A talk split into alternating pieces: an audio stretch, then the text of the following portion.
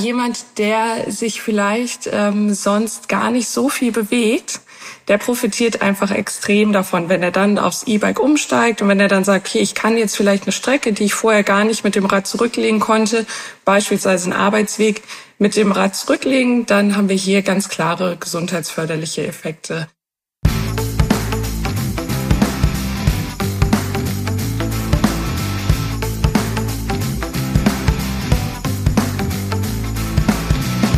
Jetzt Radfahren, der Karl-Podcast. Hallo und herzlich willkommen zu Jetzt Radfahren, dem Karl-Podcast. Mein Name ist Florian Sturm und ich möchte erstmal euch danken, dass ihr wieder eingeschaltet habt. Heute setzen wir uns mal vorrangig nicht aufs Fahrrad, sondern aufs E-Bike. Denn mit Dr. Hedwig Teder-Böck habe ich eine Sportwissenschaftlerin zu Gast, die sich seit vielen Jahren mit der Frage auseinandersetzt, wie gesund ist E-Bike-Fahren wirklich? Ist es nur etwas für Couch-Potatoes und Rentner, die den Motor hinzuschalten, weil sie keine Lust oder keine Kraft mehr haben, ihren Kreislauf in Schwung zu bringen? Oder ist das Image des E-Bikes als Faulenzer-Fahrrad eigentlich längst überholt? Um diesen Fragen auf den Grund zu gehen, spreche ich mit Hedi über Herzfrequenzen und Datenanalysen. Wir nehmen gedanklich an einer Forschungsstudie zur E-Bike-Nutzung teil, lernen, wo das E-Bike das klassische Fahrrad in Bezug auf Gesundheitsaspekte tatsächlich sogar überholt. Wir bekommen Tipps, worauf man beim E-Bike-Kauf achten sollte und wie sich der innere Schweinehund überlisten lässt, der uns bei einem erfolgreichen Weg zum gesünderen Alltag so, so häufig im Weg zu stehen scheint. Also setzt den Helm auf und macht euch bereit, denn wir treten jetzt ordentlich in die Pedale mit Hedwig Böck. Hallo Hedi, herzlich willkommen im Karl-Podcast und danke, dass du dir die Zeit nimmst. Hallo, sehr gerne. Sag mal, wann hast du das letzte Mal auf dem Fahrrad gesessen und wohin bist du gefahren? Oh, spannend. Äh, das letzte Mal habe ich das Fahrrad tatsächlich äh, rein sportlich genutzt für eine Tour durch den Wald als einfach äh, kleine Unterbrechung des Sitzens. Und welches Geräusch oder welche besondere Situation verbindest du da mit diesem, mit diesem Mikroabenteuer? Eigentlich ganz viel Ruhe. Auszeitruhe, nur Natur und äh, wenig Stadtlärm. Ist dieser Wald da, ist der bei dir um die Ecke oder machst du sowas öfter einfach, um mal vom, vom Schreibtisch wegzukommen? Ja, tatsächlich. Ach, schön. Das ist ganz nah. Und ich habe dich ja heute nicht eingeladen, weil wir mit dir über Waldtouren sprechen wollen, sondern äh, weil es um das Thema ähm, Fahrrad beziehungsweise E-Bike und Gesundheit geht. Und du bist ja Gesundheitsexpertin an der Medizinischen Hochschule Hannover und forschst da zu diesem Bereich. Was ist denn da genau dein Beruf, beziehungsweise womit beschäftigst du dich denn da äh, im Rahmen dieser Forschungsarbeit so tagtäglich? Ich bin jetzt seit knapp zehn Jahren als wissenschaftliche Mitarbeiterin an der Medizinischen Hochschule in der Klinik für Rehabilitations- und Sportmedizin und Forschungsschwerpunkte sind bei uns, wie wir Menschen zu einem gesünderen Lebensstil verhelfen können. Dazu führen wir verschiedene Interventionsstudien durch. Und äh, ein zusätzlicher Schwerpunkt ist die Forschung im Bereich der Elektromobilität, also wie gesundheitsförderlich kann man E-Bikes, Pedelecs einsetzen. Was ist denn eine Interventionsstudie, bevor wir mal ins Detail gehen? eine Interventionsstudie ist, dass wir quasi vorgeben, was diese Zielgruppe, an denen wir forschen, ähm, genau machen sollen. Also beispielsweise 210 Minuten Ausdauersport in der Woche oder eben ähm, eine bestimmte Radaktivität in der Woche. Ah, okay, alles klar. Und du hast die, die beiden Begriffe E-Bike und, und Pedelec jetzt schon erwähnt. Und ist denn, kann man das synonym verwenden? Ist es das gleiche oder heißt es eigentlich Pedelec oder Pedelec? Wie, wie hat man oder wie müssen wir da mit den Begrifflichkeiten eigentlich aufpassen, bevor wir hier jetzt ganz äh, intensiv ins Gespräch starten? Die richtige Begrifflichkeit wäre, wenn wir es Pedelec nennen. Ähm, da wir aber nun sehr große Studien mit äh, Endnutzer, mit Endverbrauchern auch durchführen und da der Begriff E-Bike einfach viel geläufiger ist, haben wir uns ähm, mit verschiedenen äh, Förderern darauf verständigt, äh, das Ganze dann doch eher E-Bike zu nennen, damit es eben auch äh, jeder versteht. Und wann und warum habt ihr denn mit dieser E-Bike-Gesundheitsforschung, so will ich es mal zusammenfassen, wann und warum habt ihr damit angefangen?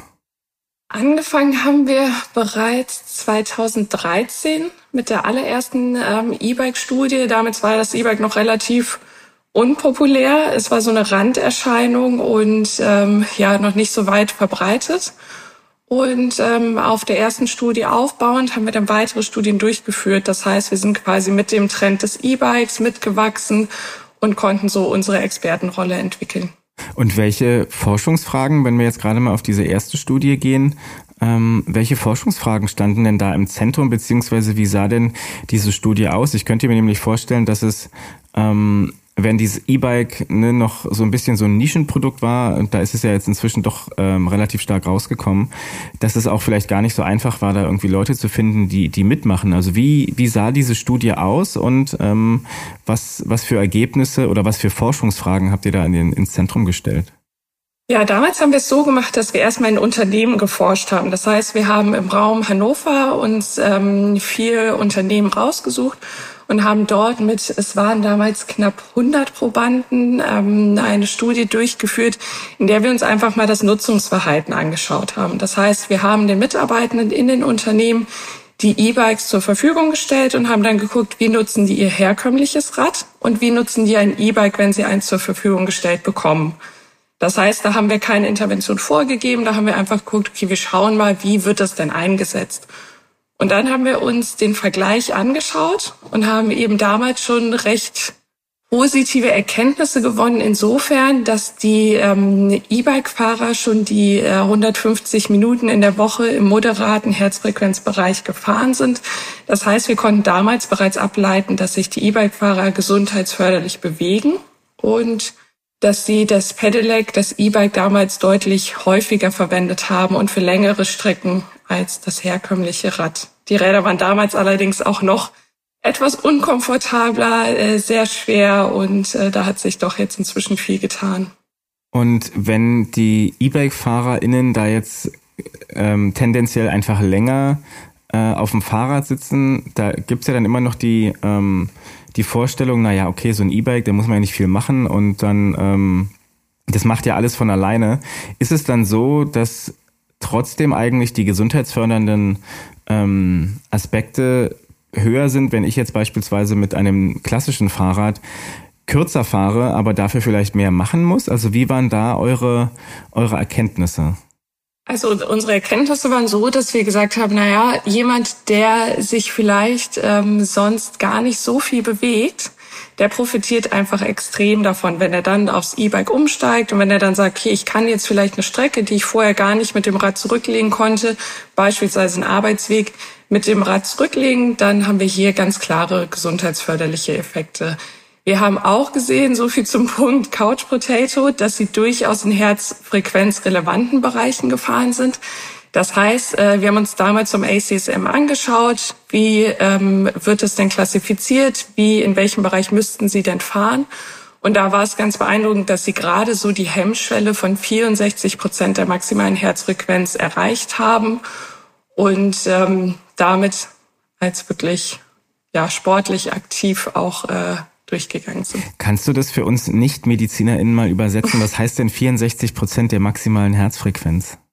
Ja, es ist ähm, vom American College of Sports Medicine so eine Grenze, die gesetzt wurde, um zu sagen, okay, was bedeutet denn jetzt wirklich moderat? Und moderat ist dann die Bewegung, die gesundheitsförderlich ist. Und ähm, da ist die Grenze bei 64 Prozent und äh, das haben die E-Bike-Fahrer gerade so erreicht. Die Fahrradfahrenden waren natürlich noch mal ein Stück drüber. Also die Herzfrequenz mhm. war höher, aber sie war ausreichend hoch bei mhm. den E-Bike-Fahrern. Und diese erste Studie, die war ja dann relativ klein und dann habt ihr ja, glaube ich, relativ bald so eine große bundesweite Studie gemacht. Äh, inwiefern hat die sich beispielsweise von der ersten Studie ähm, unterschieden, beziehungsweise warum habt ihr überhaupt noch eine zweite Studie angeschlossen, wenn ihr doch schon rausgefunden habt, dass E-Bike-Fahren jetzt auch nicht oder auch besser für die Gesundheit ist, als es vielleicht angenommen wurde? Genau, wir haben dann das Ganze größer gedacht. Wir haben dann gesagt, okay, das waren jetzt spannende 100 Teilnehmer, aber jetzt das Ganze mal zu schauen, wie ist es denn wirklich bundesweit, jetzt nicht nur bezogen auf die Region Hannover, sondern wirklich bei einer ganz großen Stichprobe. Und da haben wir uns dann insgesamt in der Auswertung 1250 E-Bike-Fahrer und 629 Fahrradfahrende angeschaut und äh, damit bundesweit eben äh, eine sehr, sehr große Stichprobe. erzieht. Und wie habt ihr die Leute gefunden? Weil es gibt ja, also das Spektrum an Fahrradfahrenden und an E-Bike-Fahrenden, es ist ja extrem breit. Habt ihr da irgendwie drauf geachtet, dass die, ich weiß nicht, vom Geschlecht, vom, vom Alter, von der physischen Konstitution, dass es da irgendwie so eine Balance gibt? Oder habt, wart ihr erstmal froh, dass ihr genug Leute gefunden habt, die mitmachen? Es ist immer super schwierig, so viele Probanden zu rekrutieren. Wir hatten auch ursprünglich mal das äh, Studiendesign so gewählt, dass wir gesagt haben, wir konzentrieren uns komplett auf Neukäufer, haben dann aber gemerkt, okay, da, da erreichen wir nicht genug. Wir nehmen auch Altkäufer mit dazu, haben das äh, Studiendesign dann nochmal angepasst und haben dann stark rekrutiert über die Medien. Also wir haben äh, viele Presseartikel geschaltet, äh, viel Werbung dafür gemacht, waren viel ähm, auch auf Messen vertreten, ähm, hatten die ZDG als Kooperationspartner, das heißt ähm, Fahrradhändler in ganz Deutschland, die uns bei der Rekrutierung unterstützt haben. Und äh, ja, das war schon spannend, diese große Zahl zu erreichen. Das ist auch ähm, ja eine deutlich größere Zahl, als wir sonst am Institut ähm, erforscht haben. Und nehmen wir mal an, also die Studie ist ja abgeschlossen. Ich glaube, die, die ähm, Pressemeldungen dazu, die kamen jetzt vor ein paar Monaten raus.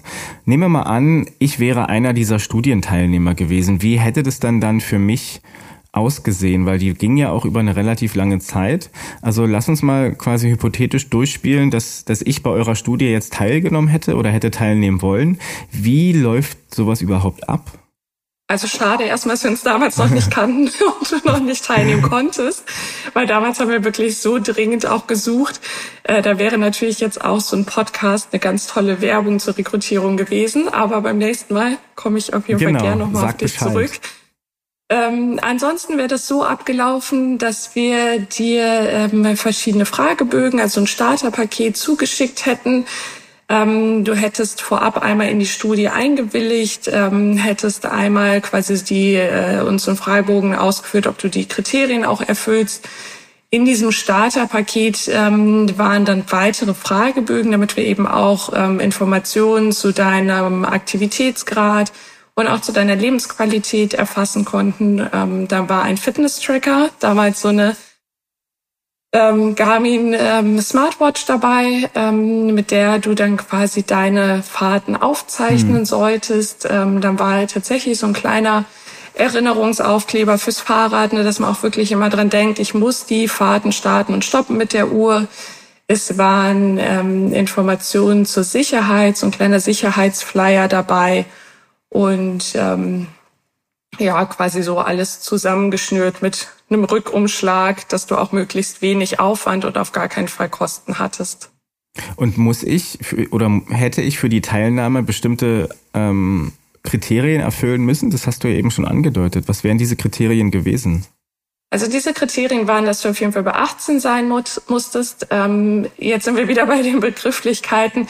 Also es waren E-Bikes tatsächlich nicht zugelassen. Also gerade so S-Pedelecs äh, waren nicht erlaubt. Das heißt, ähm, wir sind hier nur bis 25 äh, kmh Unterstützung ähm, vorgegangen, haben mhm. nur die eingeschlossen. Dann ähm, musstest du Zugang zu einem einer Datenübertragungsquelle, also ein iPhone, Computer mhm. oder ähnliches haben, damit wir eben auch die Daten von der Garmin Watch bei uns empfangen konnten. Und dann musstest du noch in der Lage sein, selbstständig die Radaktivität auszuführen. Und ähm, genau. Okay, also ich habe jetzt mal gedanklich mit abgehakt, ähm, hätte ich überall einen Haken machen können, so dass ähm, wenn ich da dann quasi mitgemacht hätte, dann wäre das einfach so gewesen, dass ich über einen Zeitraum X quasi alle, alle Fahrten äh, getrackt hätte. Ihr hättet die Daten automatisch bekommen und gab es dann auch so, ich weiß nicht, Zwischengespräche oder ein Abschlussgespräch oder ähm, konnte ich mir selber aussuchen, ob ich das jetzt über einen Monat, ein Jahr, zwei Jahre mache? Hm. Also es ging vier Wochen und du musstest quasi jede Aktivität aufzeichnen. Das heißt, wir hatten dann die verschiedenen Parameter zu deinen Fahrten es gab am Ende eine Auswertung für dich persönlich. Ähm, wir haben keine Zwischen- und Vorgespräche geführt, weil wir die Teilnehmenden natürlich auch nicht beeinflussen mhm. wollten. Das heißt, wir haben wirklich geguckt, wie nutzt du jetzt individuell dein Fahrrad? Und ähm, da haben wir keine, keinen Einfluss mhm. drauf genommen. Aber am Ende gab es eine Auswertung ähm, für jeden Teilnehmenden und eine Einschätzung, wie er sich bewegt hat und ob das im gesundheitsförderlichen Bereich war. Und diese ganze Rekrutierung und ne, die Durchführung der Studie, das ist ja schon ein sehr, sehr großer Teil und oft auch ein sehr, sehr aus, aufwendiger Teil. Aber für euch äh, so richtig, richtig los geht's ja dann eigentlich erst, wenn die ganzen Daten einlaufen. Und das waren ja dann bei ähm, so über den Daumen gepeilt so 1900 Leuten. Ähm, das waren ja Massen an Daten. Wie wertet man sowas aus, beziehungsweise wie geht das weiter? Also habt ihr dann vorher schon ein relativ... Ähm, ein relativ striktes ähm, Setting, dass ihr ne, nach den und den Parametern schaut oder guckt ihr dann, während ihr die Daten bekommt und auswertet, ja, das könnte auch interessant sein. Wie läuft so eine, so eine Forschungsauswertung au, äh, ab? Mhm. Ähm, erstmal war wichtig, dass wir die Daten komplett über das Jahr verteilt erhoben haben. Das heißt, wir haben jetzt nicht nur gebündelt die Daten im Sommer erhoben, da hätten wir ganz andere Aussagen erhalten, sondern wir haben die Teilnehmenden gleichmäßig über die Monate verteilt. Das heißt, wir haben hier auch den Winter mit abgedeckt, um da ein realistisches Bild abzubilden. Habt ihr dann ähm, also den Teilnehmenden gesagt, äh, track du mal lieber mhm. im Winter und du mal lieber im Sommer? Mhm. Es gab vierwöchige Messzeiträume, die fest äh, vergeben wurden. Ah ja, okay. Also je nach Anmeldedatum wurde dann der Messzeitraum hm. ausgewählt und auch nur der wurde dann auch einbezogen. Ja, wir hatten am Ende äh, fast 60.000 Fahrten. Oh.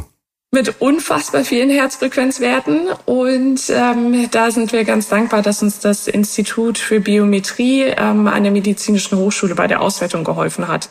Ähm, also da saßen äh, einige Biometriker dran und äh, haben für uns die Daten mit ausgewertet, äh, weil gerade die, es gab vier Fragebögen und die ganzen Daten aus den Fragebögen dann nochmal gekoppelt an die Herzfrequenzdaten.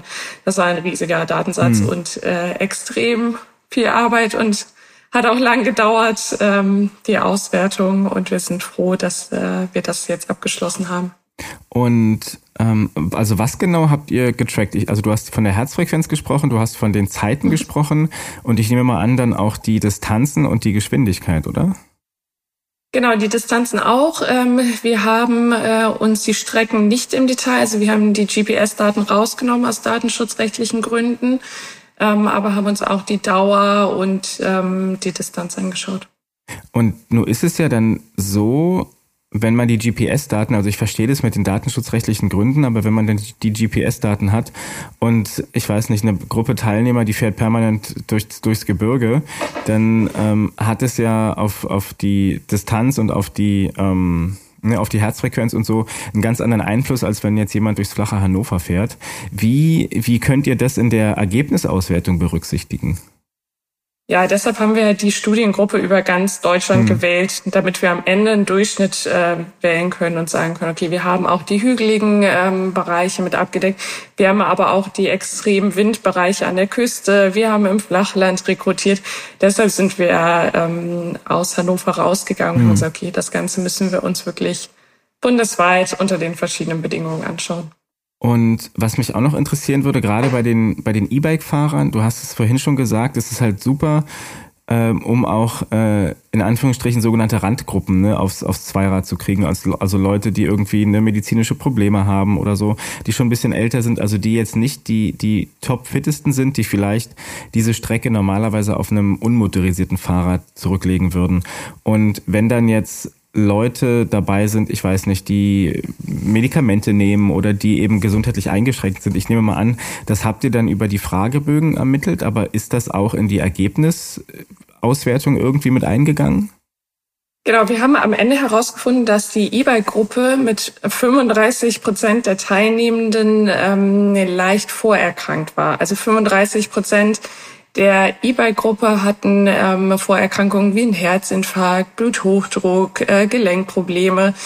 Die ähm, E-Bike-Gruppe war bei uns am Ende etwas älter und hatte auch einen höheren BMI hm. und äh, war durch, dadurch etwas eingeschränkter als die Fahrradgruppe. Und ähm, da haben wir halt eben die Auswertung so gewählt, dass wir in Bezug auf die Herzfrequenzen die Daten mit ähm, bereinigt haben. Das heißt, wir haben quasi geguckt, sind es Menschen, die ähm, Herzfrequenz beeinflussende Medikamente nehmen. Das haben sie im Fragebogen angegeben, auch welche genau.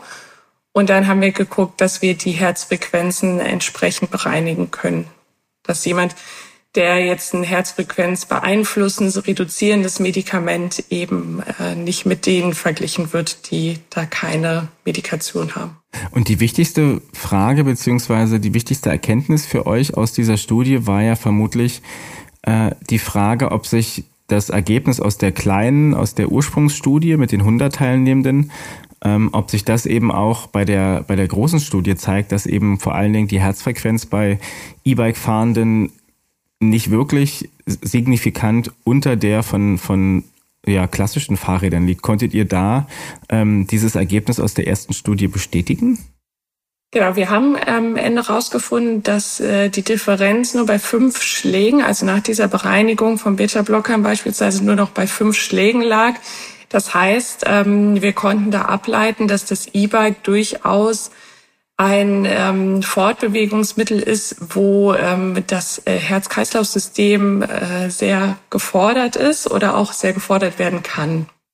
Und woher, du hast vorhin schon den Begriff äh, Couch Potato erwähnt, woher kommt dann trotzdem dieses Image, dass das E-Bike eben was für Leute ist, die ne, sich nicht so wirklich anstrengen wollen beim Fahrradfahren? Wo ist das verhaftet? Ja, leider ist das immer noch sehr weit verbreitet. Ähm, ich vermute, es kommt einfach daher, dass es damals äh, so eingeführt wurde. Ne? Die Räder waren damals noch ja, relativ unattraktiv gestaltet. Da hat sich einfach viel getan. Inzwischen gibt es äh, Räder, die auch junge Zielgruppen, dynamische Zielgruppen ansprechen. Äh, es gibt auch viele E-Mountainbikes. Ähm, die Räder sind deutlich leichter, sportlicher geworden, sprechen damit wirklich auch ganz andere Zielgruppen an. Es ist äh, viel bekannter geworden, dass man einfach auch sein Arbeitsweg, ne, dass es einfach ähm, ja entgegen dieser vielen Vorurteile doch gut genutzt werden kann, gerade für Menschen, die sich sonst vielleicht einfach nicht ausreichend bewegen würden. Und ja, ich wünschte, dieses Vorurteil hätten wir langsam mal hinter uns gelassen ähm, weil es äh, einfach komplett überholt ist und äh, es ja schade ist, wenn immer noch Menschen denken, ach, ich, ich setze mich da drauf und ich bin ja sowieso nicht gefordert. Man hört ja auch oft, ach, das kann ich ja auch nutzen, wenn ich mal alt bin. Ähm, und dann ist es wiederum sehr schade, weil man einfach viel Zeit dann auch verschwendet hat und äh, sich dann vielleicht in einem Alter mit dem Rad bewegt, wo es dann vielleicht auch andere Risiken im Straßenverkehr gibt ich glaube, dass dieses Image oder dieses, dieses Vorurteil kommt vielleicht auch so ein bisschen daher, dass der, der Motor in so einem E-Bike so als Muskelersatz, als kompletter Muskelersatz gesehen wird, oder? Und dadurch, du hast es gerade angesprochen, ne, das E-Bike, ne, es gibt ähm, Mountainbikes mit E-Bike-Antrieb, es gibt irgendwie modernere Stadträder und so weiter, dass ja auch dann dadurch einfach die, die Zielgruppe breiter ähm, gemacht wird und ja, es ist auch viel oder ganz, ganz andere Anwendungsbereiche gibt und die vielfältiger sind und das eben auch inzwischen Anwendungsbereiche sind, wo es noch auf die, auf die Muskelkraft ankommt, weil wer sich ein, ein E-Mountainbike kauft, der will, glaube ich, nicht nur gemütlich äh, vom, vom Bäcker zum, zum Supermarkt und nach Hause fahren. Genauso, ja. Und ähm, lass uns noch mal obwohl, nee, ich wollte auch eine, eine Sache wollte ich noch vorher von dir rausfinden, von dir erfahren. ähm, habt ihr abseits von dieser, ähm, von dieser Herzfrequenzgeschichte noch andere ähm, Ergebnisse herausgefunden, von denen ihr vielleicht oder mit denen ihr nicht so gerechnet hattet, die euch vielleicht überrascht haben? Also was ein schönes Ergebnis war, war, dass die E-Bike-Gruppe das Auto deutlich häufiger ersetzt hat als die Fahrradgruppe. Das war so ein Ergebnis, wo wir gesagt haben, Mensch, das ist doch genau die Zielgruppe, das sind genau die, die dann am Ende profitieren. Es sind nicht die, die vom Rennrad aufs E-Bike umsteigen, es sind die, die vom Auto ähm, in die Bewegung übergehen. Und äh, das war natürlich ein schönes Ergebnis. Ähm, ansonsten war es so, dass Nutzungsmotive bei den E-Bike-Fahrern angegeben wurden, also körperliche Entlastung und äh, Gesundheitsförderung waren durchaus Motivationen, ähm, das Rad zu kaufen. Ähm, ansonsten aber auch sowas wie äh, Spaß und dass sie das ähm, E-Bike bei Wind beispielsweise häufiger einsetzen. Ja, ich bin gestern noch kurz äh, was einkaufen gefahren und ich hatte permanent Gegenwind äh, und ich habe kein E-Bike, ich habe so ein, so ein Gravel-Bike und der Wind, der ja. kam irgendwie zwei Kilometer lang nur von vorn. Das hat echt keinen Spaß gemacht. Ja, und schön, du kannst es wenigstens. Ja. Es gibt aber ja einfach auch Zielgruppen, wo man sagt, Mensch, die, die könnten gar nicht so äh, gegen den Wind ankommen. Und da ist es natürlich total schön zu sagen, okay, in so Grenzsituationen schalte lieber ein bisschen Motorunterstützung dazu. Und wenn es eben geht, dann nimm sie wieder raus. Ähnlich beim Arbeitsweg. Es gibt einfach ja, Arbeitsgruppen, ja, wenn ich mir jetzt vorstelle, ich, ich muss den ganzen Tag im Anzug arbeiten und dann sagt mir jemand, ach, fahr doch mit dem Fahrrad zur Arbeit und mein Arbeitgeber ist vielleicht noch nicht so fortschrittlich, dass ich dort duschen kann, dann ist es natürlich schön, dass ich vielleicht mit etwas weniger Belastung, höherer Unterstützung hinfahren kann und dann vielleicht auf dem Rückweg sagen kann, okay, Mensch, jetzt auf dem Heimweg möchte ich mich doch noch mal ein bisschen mehr fordern und äh, nehme ein bisschen äh, Unterstützung raus. Der wird mich jetzt auch mal, äh, das muss ich mal recherchieren, ob es denn in der, im, also im Küstenbereich, wo echt eine steife Brise weht, ob da mehr E-Bikes verkauft werden als irgendwo im, im Binnenland. Ich weiß nicht, warst du schon mal auf Sylt im Urlaub? Ähm, ich war, also auf Sylt noch nicht, aber an der Küste bin ich relativ häufig, aber ich habe noch nicht den, den Fahrrad- oder den E-Bike-Blick, äh, die E-Bike-Brille aufgesetzt. Äh, das muss ich beim nächsten Mal einfach mal machen, glaube ich. Ja, die Infrastruktur ist auch ähm, sehr passend und komfortabel. Es gibt einfach schöne Radwege und äh, in einer schönen Landschaft eingebettet, dass es schon sehr attraktiv ist, dort auch zu fahren. Und jetzt haben wir ja festgestellt, oder nicht wir, sondern ihr vielmehr in der Studie, dass E-Bike-Fahren eben auch ne, das Herz-Kreislauf-System fast genauso beanspruchen kann, zumindest, ähm, wie, wie klassisches Fahrradfahren und eben auch, dass das E-Bike ne, auch für längere Strecken häufiger verwendet wird, beziehungsweise dass die, dass die ähm, Teilnehmenden der Studie, die das Auto häufiger haben stehen lassen. Inwiefern muss man denn trotzdem bei der Interpretation der Ergebnisse so ein bisschen vorsichtig sein? Ja, vorsichtig sein muss man in dem Sinne, wie ich es eben schon mal angesprochen habe, dass man jetzt wirklich nicht sagt, Mensch, wenn ich das normale Rad nutzen kann und auch die Distanz ähm, zurücklegen kann, dass ich dann das Fahrrad auch nutze. Wichtig ist, dass wir uns immer dann auch anschauen, für wen ist es denn jetzt wirklich zielführend und äh, bei welchen Zielgruppen möchten wir den Einsatz fördern. Und Worauf ich dann auch noch hinaus wollte, ist ja, ne, Leute, die bei so einer Studie mitmachen, die sind ja schon sowieso intrinsisch motiviert und die, ich weiß nicht, die brauchen das vielleicht auch für ihr eigenes Ego, dass jetzt da so ein bisschen getrackt wird und gesehen wird, mhm. ähm, was man macht. Also kann es auch vielleicht damit zusammenhängen, beziehungsweise eine Folge daraus sein, dass die Ergebnisse durch diese hohe intrinsische Motivation, ähm, weil ne, die wurden ja nicht bezahlt oder dergleichen, ähm, aber dass die Ergebnisse so ein bisschen zu positiv an der Realität vorbeigehen? Bei so einer großen Stichprobe würde ich das verneinen. Hm. Also dafür haben wir komplett äh, durch ganz Deutschland ganz verschiedene Gruppen adressiert ähm, das hätte man vielleicht bei unserer kleinen Stichprobe ne, gerade so, wir probieren natürlich auch so Neugiereffekte auszuschließen. Also dass wir jetzt nicht sagen, Mensch, hier ist das Rad und jetzt direkt messen wir, sondern wir sagen schon, hier ist das Rad und äh, gewöhnlich erstmal äh, zwei Wochen dran in der kleinen Studie oder auch bei Neukäufern haben wir erstmal zwei Monate abgewartet. Das heißt, wir haben Neugiereffekte da auch ausgeschlossen ähm, so dass wir jetzt nicht eine Mehrfachnutzung direkt zu Beginn abgebildet haben. Mhm. Ähm, da waren auch welche dabei, äh, natürlich ambitionierte Fahrradfahrende, aber genauso waren auch die dabei, die ähm, vielleicht nur in den Sommermonaten fahren und dann im Winter ähm, den Messzeitraum hatten. Also da haben wir schon äh, sehr realistische Bedingungen abgebildet, ähm, so dass wir das ähm, ausschließen können aufgrund der Stichprobengröße.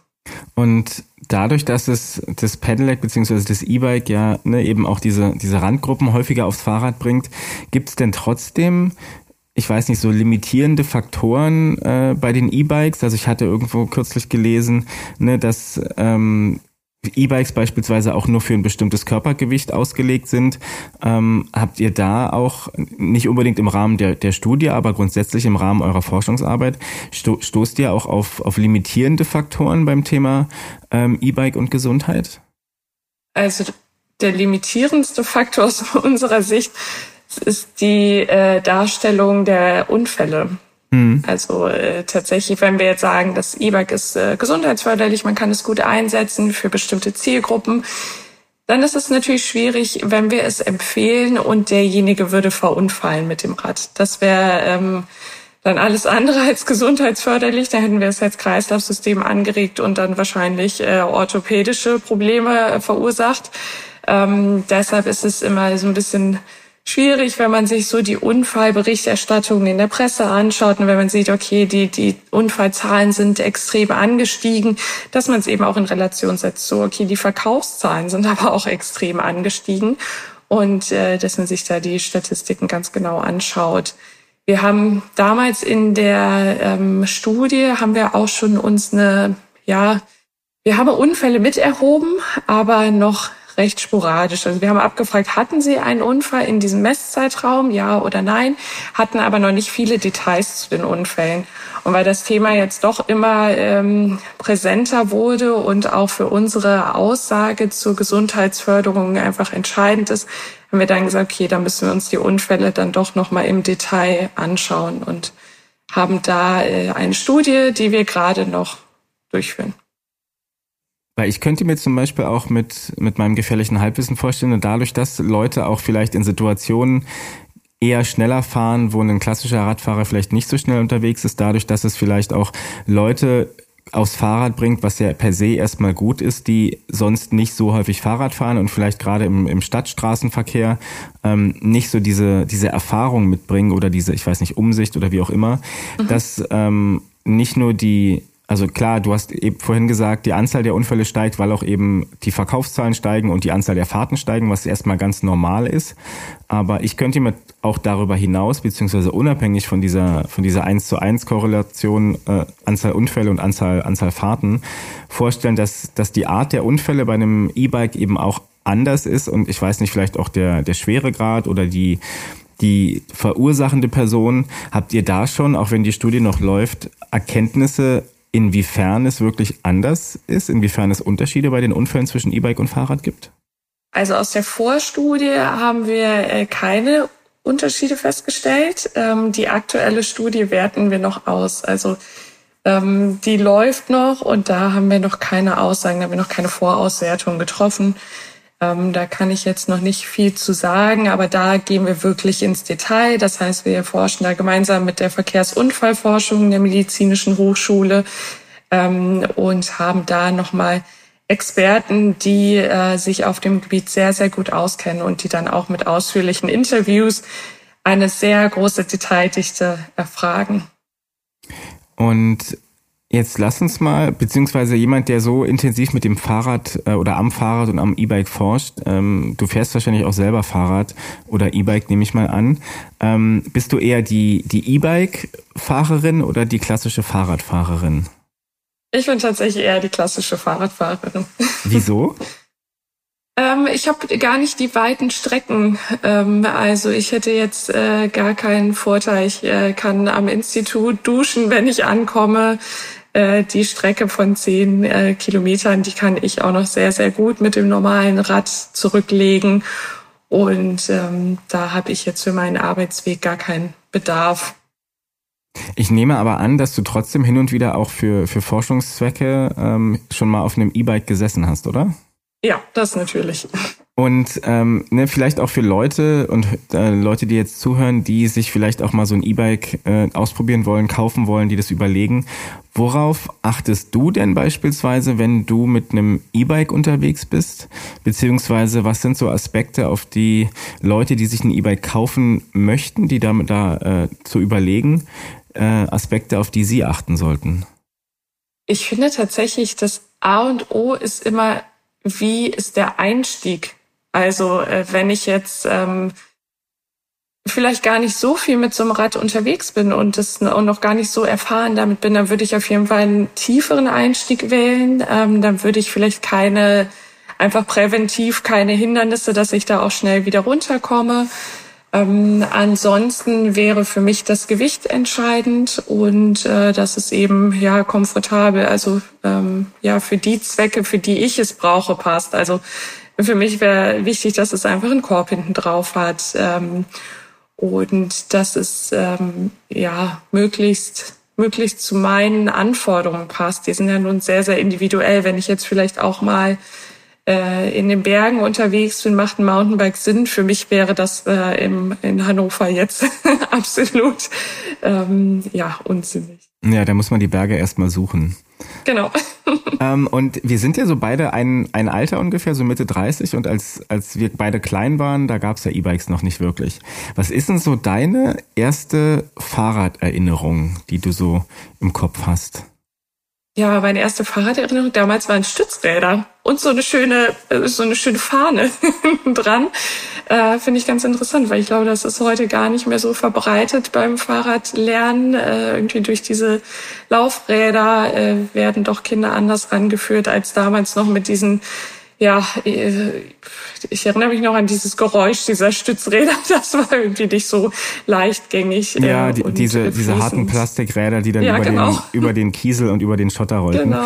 Ähm, und, und, es gibt ja auch so eine, so eine Diskussion ähm, ne, mit Stützräder oder ohne. Und als ich gestern Abend mit dem Hund unterwegs war, ich, wir haben so eine Hunderunde, die geht in so einem Skatepark vorbei. Und da war ich echt überrascht. Da habe ich das erste Mal in diesem Skatepark ich weiß nicht, der kleine Junge, der muss so zwei gewesen sein, zweieinhalb, und der ist wirklich mit seinem kleinen Laufrad da ähm, nicht in der Halfpipe unterwegs gewesen, aber tatsächlich über diese über diese Skateboard-Hindernisse da ganz selbstverständlich rübergerollert. Ähm, da war ich echt beeindruckt, wie früh denn da schon ähm, diese oh wow. diese Zweiradkompetenz aufgebaut wurde.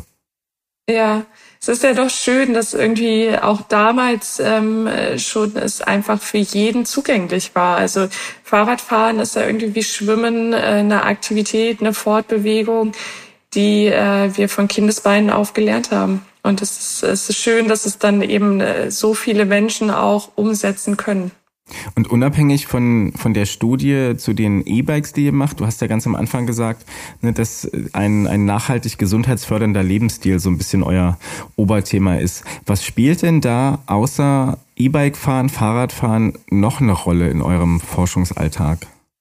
Ja, ganz entscheidend ist es, ähm, dass wir, wenn wir uns die Empfehlung der Weltgesundheitsorganisation, also mindestens 150 Minuten im moderaten ähm, Herzfrequenzbereich aktiv zu sein, dass wir da ähm, einfach Tipps und Tricks in Unternehmen beispielsweise an die Hand geben, dass die Mitarbeitenden diese Grenze auch erreichen können und das gar nicht über ein intensives Sportverhalten, sondern wir sprechen da gerne einfach von Bewegung.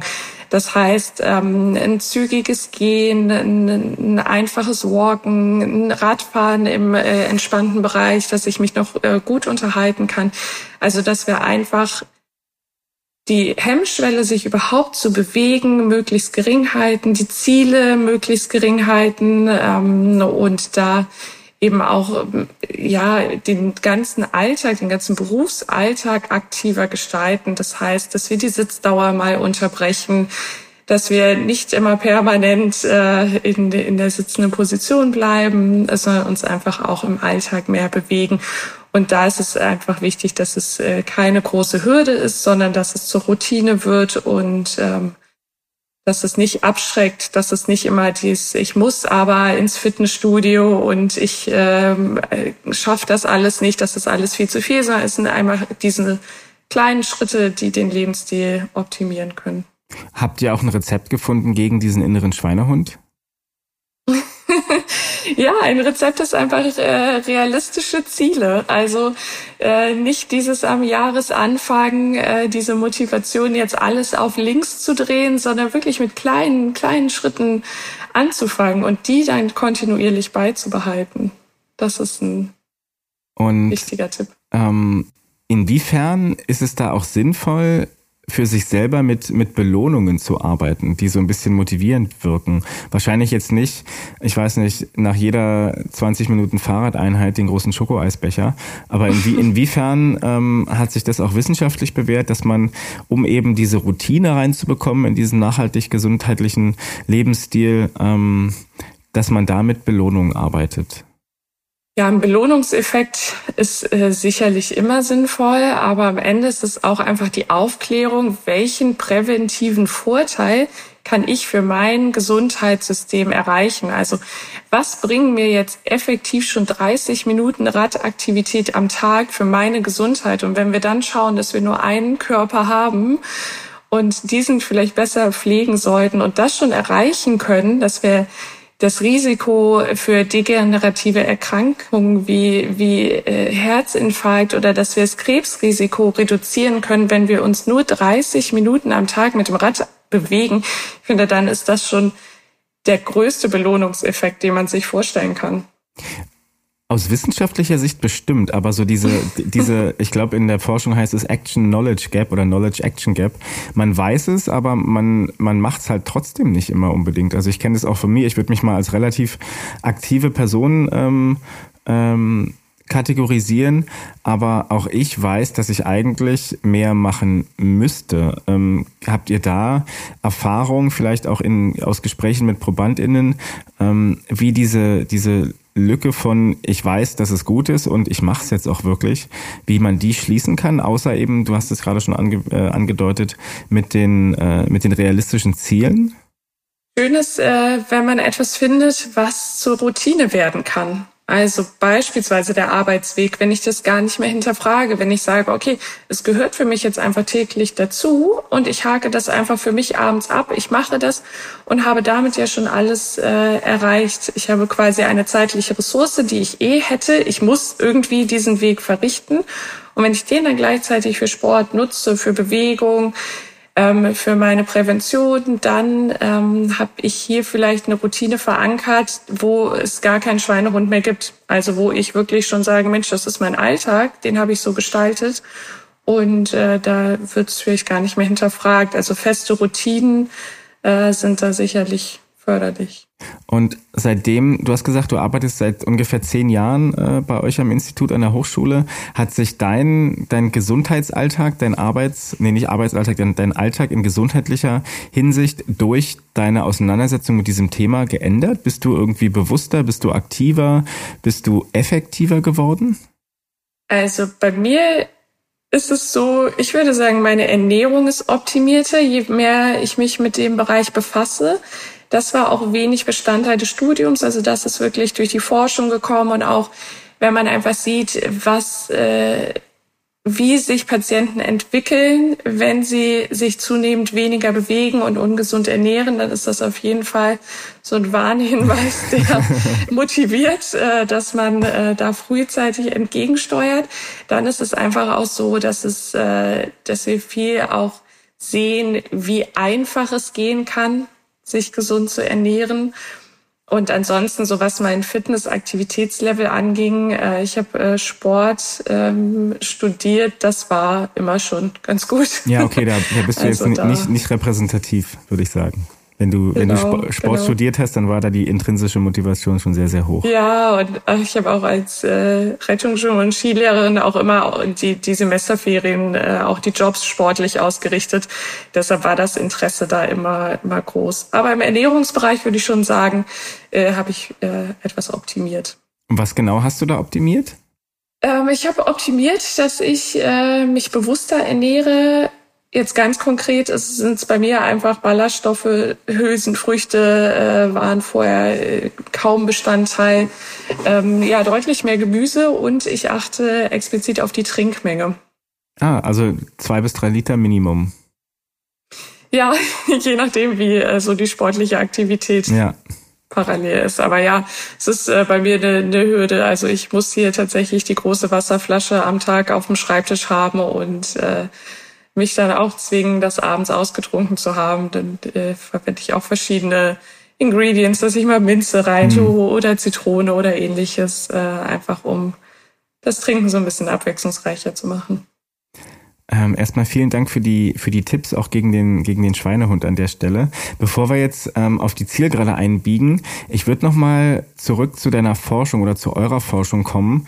Äh, du hast diese Unfallstudie gerade schon so ein bisschen angerissen, aber was sind denn Projekte bei euch, die, die aktuell laufen, beziehungsweise Forschungsfragen, die ihr nächste Zeit angeht oder die dich so umtreiben, dass du die in deinem, in deiner Forscherinnenkarriere unbedingt nochmal untersuchen möchtest?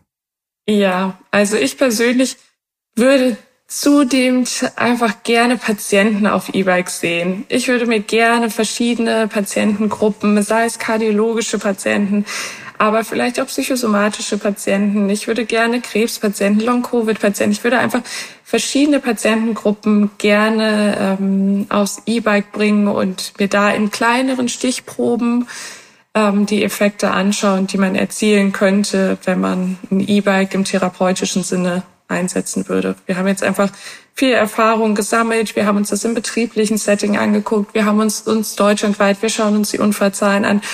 Und gerade an der medizinischen Hochschule sind wir in Kontakt mit sehr, sehr vielen verschiedenen Patienten und ich sehe es äh, als sehr förderlich an und würde das gerne wissenschaftlich erforschen. Und ist das ein Projekt, was an dem ihr auch schon tüftelt oder ist das eher so ein, ein Wunschgedanke für die nähere oder mittelfristige Zukunft?